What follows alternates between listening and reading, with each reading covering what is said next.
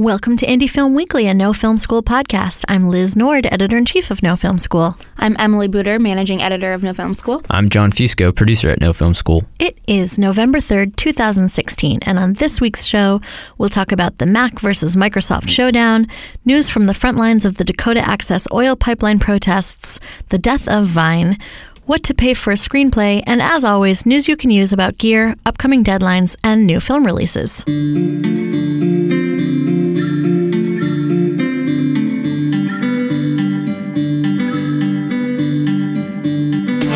This week's show. As always, we're here in downtown Brooklyn, New York, home of No Film School, bringing you everything you might have missed while you were busy making films.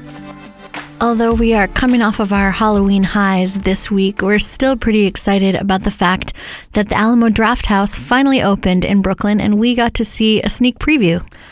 We all went together. What do you guys think?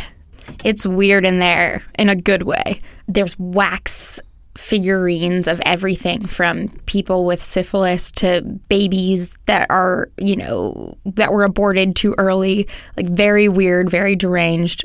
Awesome. Not just in the movie theater, by the way, for your listening pleasure. There's a bar uh, in the uh, in the theater that also houses a wax museum. It's kind of a weird translation because it is in a mall on Flatbush, and there's like a Target there and a food court. So I guess it's different than the traditional Alamo Drafthouse in the sense that it kind of reminds me of like the Metreon we were talking about, or in uh, San Francisco. Yeah, like a more traditional multiplex or cineplex. Yeah, it's not a standalone movie theater like the Alamos in Austin.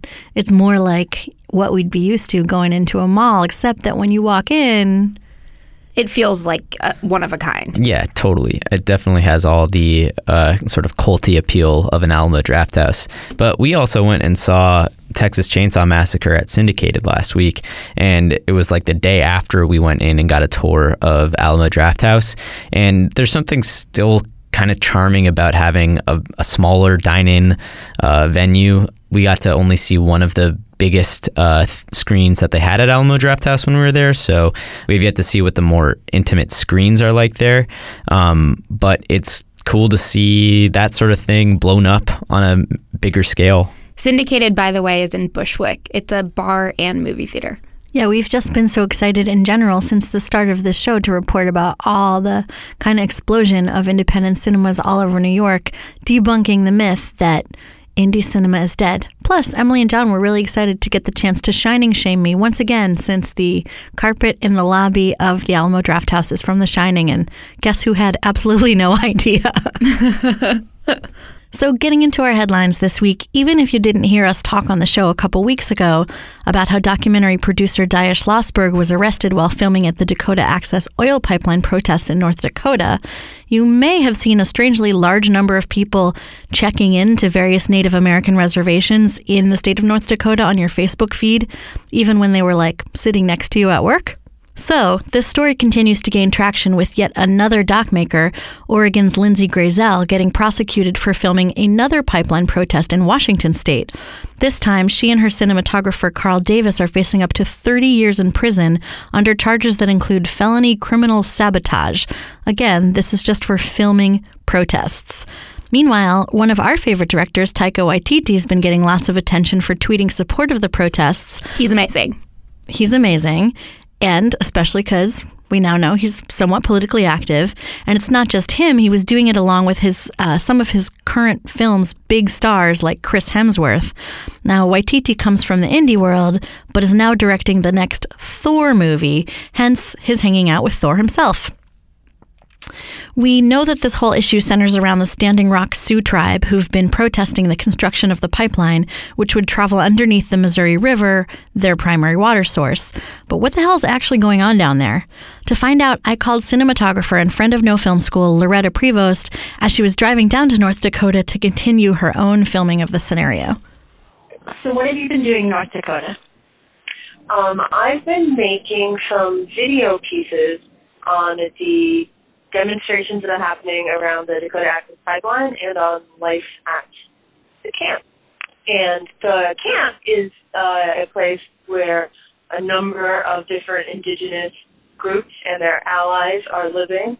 uh, with the goal to stop the Dakota Access Pipeline. And then from that base, groups of people go out and do actions, um, which could also be called prayer ceremonies most of the time, um, at different work sites. You know, last week, um, the camp has established a new camp right in the direct line of Dakota Access Pipeline, and as probably well aware, there's a lot of uh, action around that, and that was raided by police. Okay, so what do these protests look like? What's actually happening there? So when the camp moved to its new location directly in the path of the pipeline, they set up a camp and they set up tents and a place to cook in teepees. Um, and they stood alongside the road and they sang songs and they had signs that said, you know, water is life and they maintain a peaceful, nonviolent presence. There's a lot of prayer involved. The police have obviously been pretty active. Have you had any problems or seen other people with cameras um, be uh, confronted? I haven't been around police, but I've heard a lot of firsthand stories. Um, it's definitely the impression of the journalists out here that the the journalists are being targeted by police. A journalist is there to record what's happening, you know, and is not there um, in direct support of the pipeline. And so journalists that have just been there recording what's happening have been arrested and charged with engaging in a riot um, and with trespassing. And my understanding is usually that um, if you know if a policeman tells you you're trespassing, normally you get one warning and that you should go. Normally you're allowed to go, but it's it's from the people I've talked to out here. It sounds like people are just getting arrested immediately. There are at least two journalists out here that are flying drones with photo equipment, and that imagery um, is really powerful because it's really strong visual of this big disruption in the landscape that the, the, the construction of the pipeline has caused, kind of encroaching on um, the camp. And the imagery is also very powerful when you see, you know, 75 policemen just over a hill waiting to come in to the camp. And those journalists and those drones have been targeted.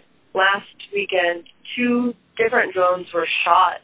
Uh, one was shot down uh, by police and the other drone was uh, shot and it just broke the GPS portion of it off. Where where's a good place for people who want to learn more and follow what's happening to get information?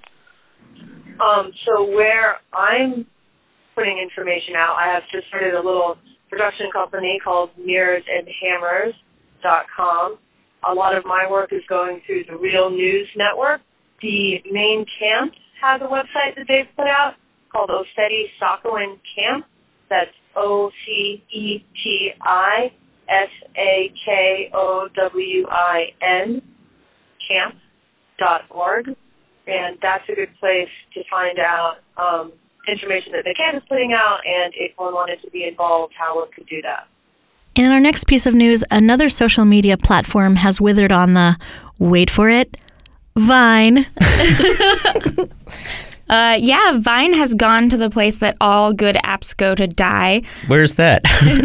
Vine Heaven, the place where everybody has Vine on their phones because nobody I knew actually used Vine. so it's a place for both the app and Vine enthusiasts. Exactly. Gotcha. hey, just because the app died doesn't mean the users have to. God forbid. Vine, the app that lets you share videos six seconds at a time, announced its closure last week. And although the service had been purchased by Twitter, it just couldn't compete when Snapchat, Facebook, and Instagram expanded their own video capabilities. Now, we're noting it because Vine in particular had some filmmaker ties, not only because it was essentially a video storytelling app, but also because it actually courted filmmakers as users. One of the big early promotional events was actually a six second film competition held at the Tribeca Film Festival in 2013. The app was particularly attractive to animators and comedic actors who were able to take advantage of its restraints to do some pretty creative storytelling. So, one of the three Vine co founders has already gone ahead and launched another company that seems to combine all of the best elements of the social media apps out there. It's called Hype, and it lets users broadcast live videos from their phones while also sharing photos and videos to create what Variety has dubbed a social collage. I think the storytelling potential of Hype might actually have a greater impact than that of Vine. So let us know what you think if you started playing around with the app there were such thing as Vine stars for a while. You know, like people actually got representation from Vine videos that they did and started making a tremendous amount of money if they were actors or if they were hot or whatever. Um, but I think that yeah, once Snapchat started the whole stories thing, that kind of just negated any sort of value that Vine had because not only were you sort of held to the restrictions of a short time limit, but you could actually build upon it um, and sort of make like mini episodes based off of that. It just has way more technological advances, just being able to write stuff on the screen and sort of add tags to whatever you want. It was a better idea. Speaking of apps and live streaming, we reported this week about a cool new feature that Kickstarter's launched called Kickstarter Live, which lets you live stream straight from your campaign's page. Even better, um, it allows viewers to interact, chat, and most importantly, pledge directly from the live feed. And there's a feature in beta that in- integrates the stream into Facebook Live so that you can reach audiences in both places at once. Now, this seems like a natural fit for live product demos, but we think filmmakers could really benefit from it. You could do things like bring your supporters behind the scenes of a shoot or host a Q&A with your film's lead actors. If I were running a campaign right now, this new feature might encourage me to choose Kickstarter from among the crowdfunding contenders. What do you guys think? Yeah, I mean, it sounds like a cool way to get people involved. And if they see it, they might have more of a motivation, I guess, to donate to you. But it seems like the hardest part about that would be to get people to actually watch it.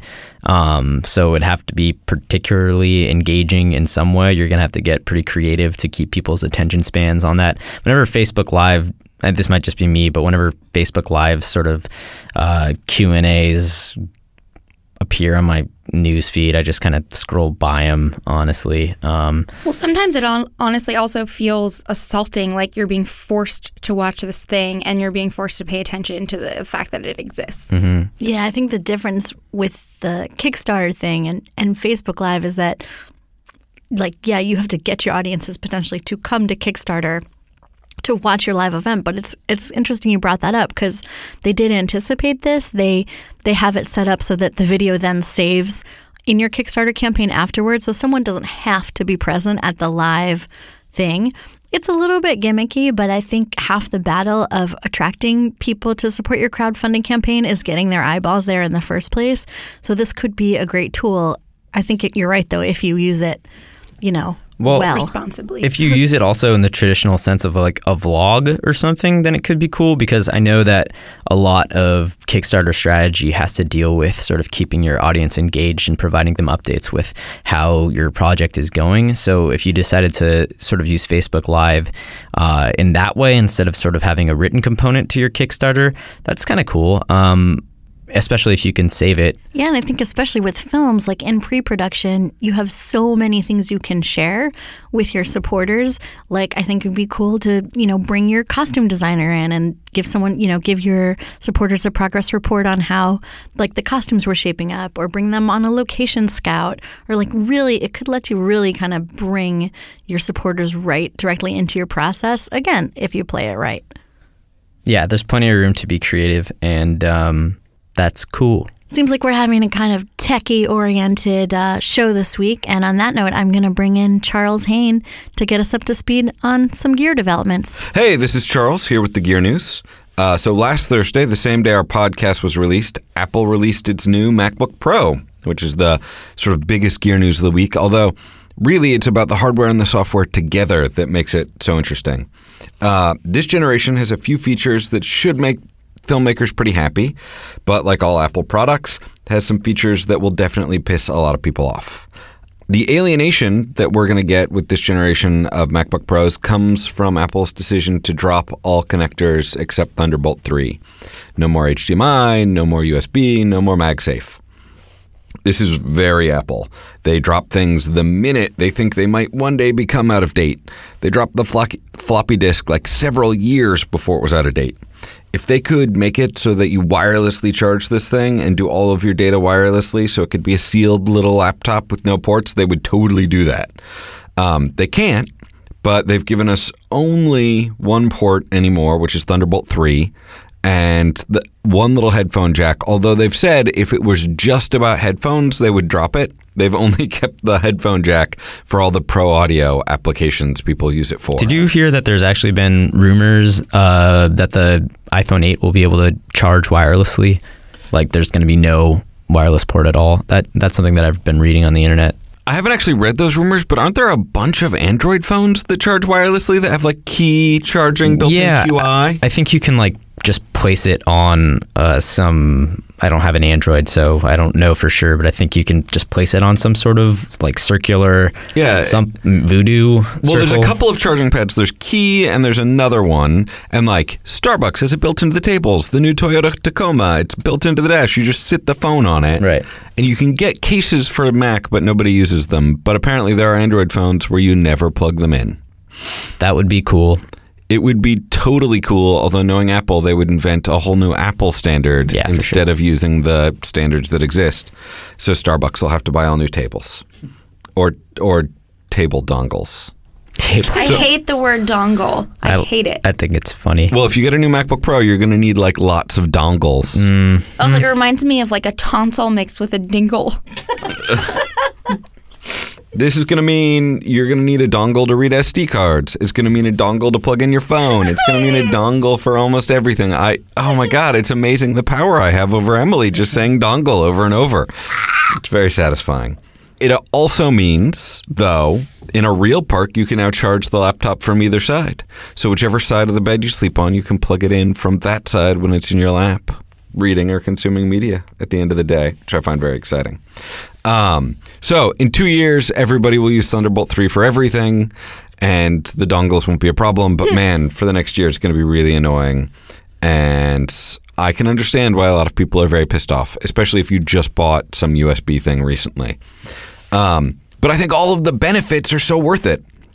It's got a four gigabyte integrated graphics card only on the 15 inch Retina, not on the 13 inch, which is great. You're going to get faster renders out of Premiere and Resolve. You're going to get better graphics processing. It's going to be awesome. It's got better cooling. The big thing for filmmakers is the screen claims that it's going to be a 2020 screen. The old screen was a Rec 709 screen, which is the old HD format. Rec 2020 is a bigger color gamut for 4K video. So if you're delivering Ultra HD projects, you'll be able to more accurately see the 2020 video. Um, and in fact, that leads me really well to the next update. They did a full upgrade of Final Cut Pro to 10.3.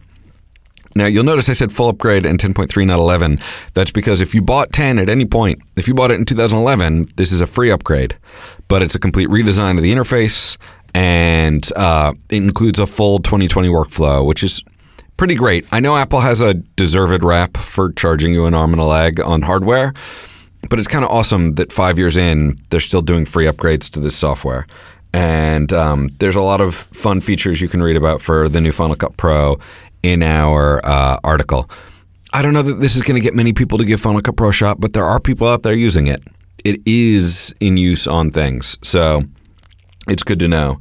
Um, most of this laptop upgrade is great for filmmakers. Do I wish it had an NVIDIA card instead of AMD? Definitely. Do I wish that was like a six gigabyte AMD card? Uh, NVIDIA, yeah. The 16 gigabyte of RAM limit sucks, but like, and I'm gonna miss MagSafe because I trip over cables all the time. But we don't get everything we want, and I think most filmmakers will find that this meets a lot of needs. Interestingly, the day before, Microsoft came out with the Surface Studio because Microsoft is really coming after creatives super hard. And the Surface Studio is a 28 inch touchscreen desktop. I'm not going to call it the Microsoft iMac, but it's the Microsoft iMac. But you can touch the screen and it can be vertical or you can like push it down and then it's like horizontal. So it's like a tabletop, which is actually kind of nice if you're like drawing or something. And man, Microsoft really, really, really wants creatives to give them a shot to buy a PC instead of a Mac. And uh, it makes sense. Like, creatives spend a lot of money on computers, everybody else is going to mobile.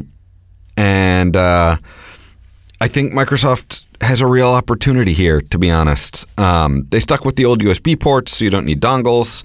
Um, it's a 28 inch touchscreen.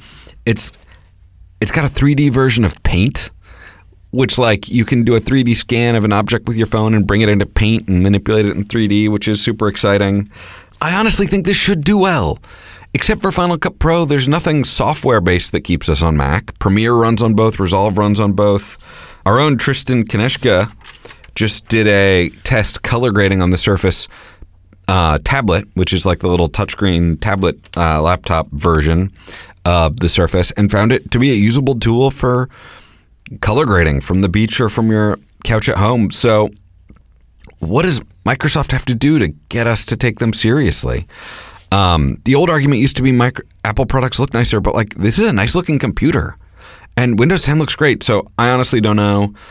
I don't know if it's just like high school psychology, like Apple doesn't care, so we love them, and Microsoft like really wants us to like them, so we kind of don't.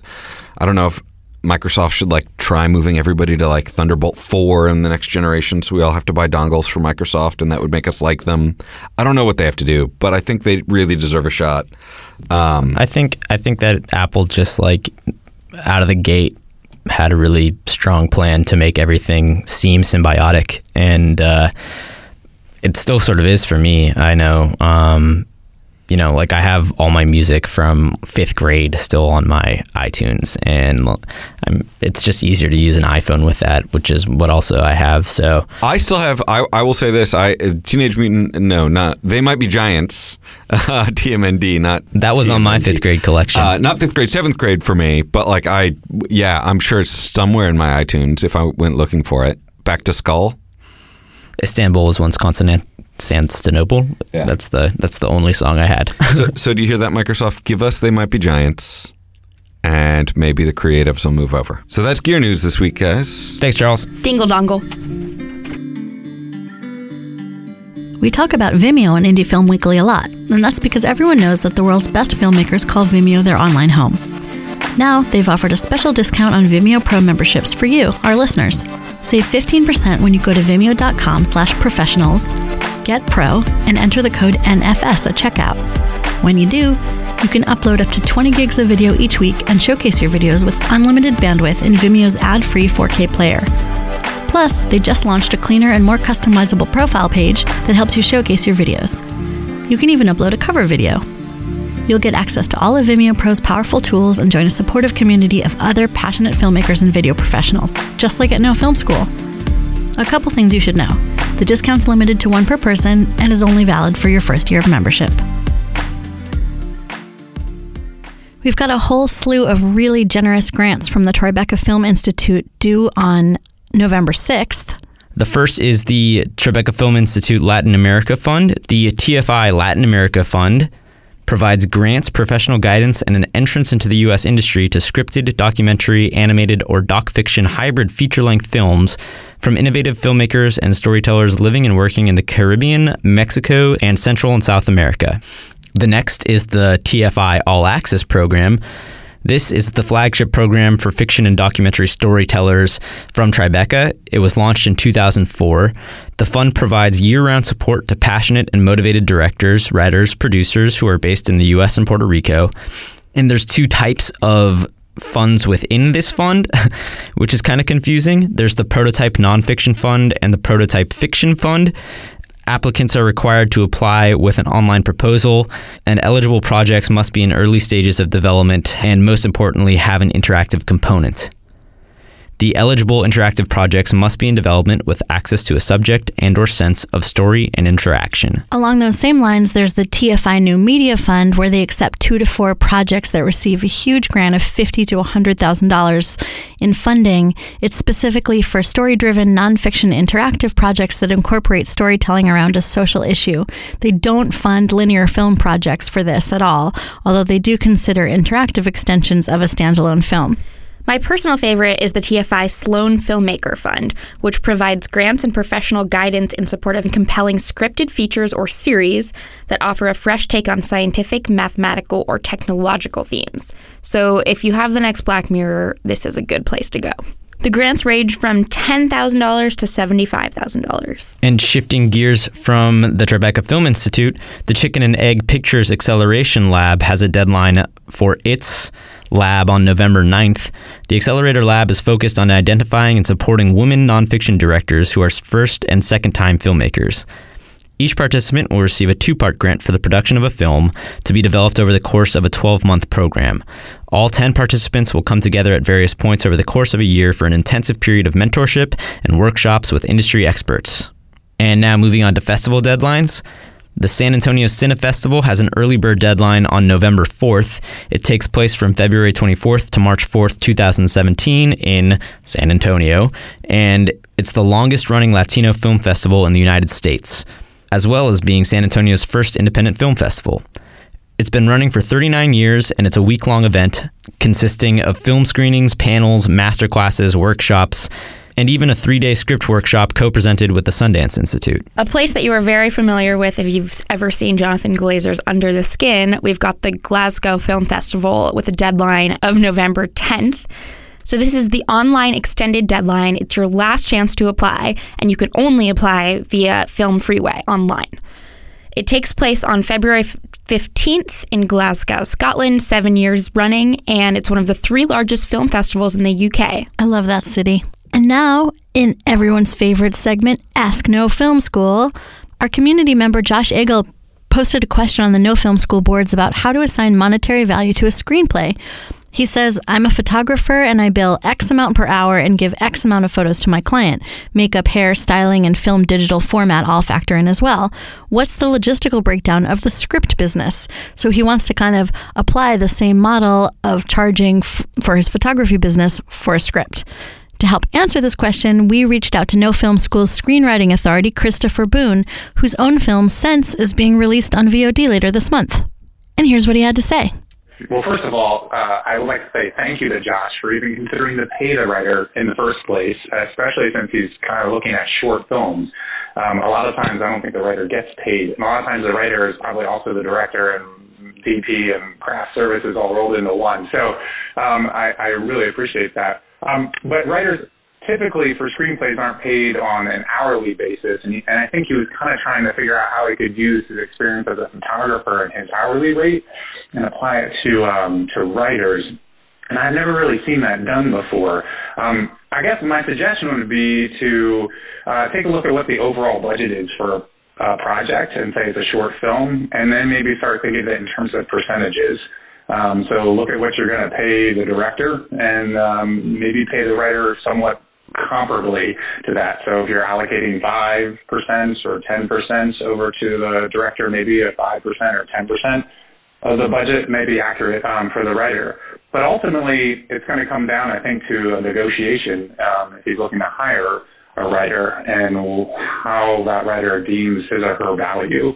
Um, and so they might not have a, a, way of looking at it from an hourly rate, um, but they might be able to put a dollar value on their work and their screenplay, again, in relationship to what the overall budget is. Well, what about buying a finished screenplay?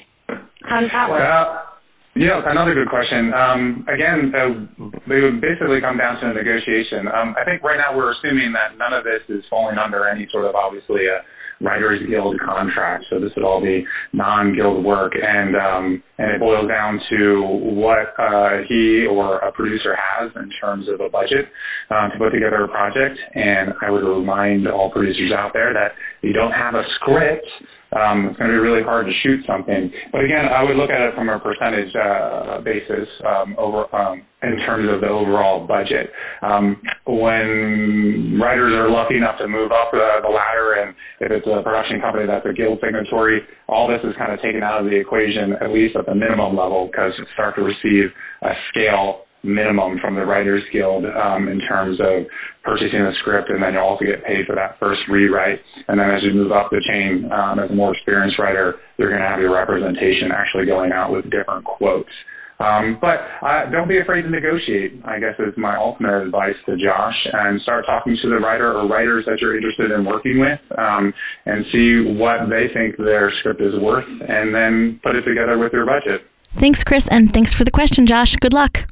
And now moving on to some movies opening this week. This one has a limited release, maybe even only New York and LA at this point, but it's coming straight to VOD on Friday.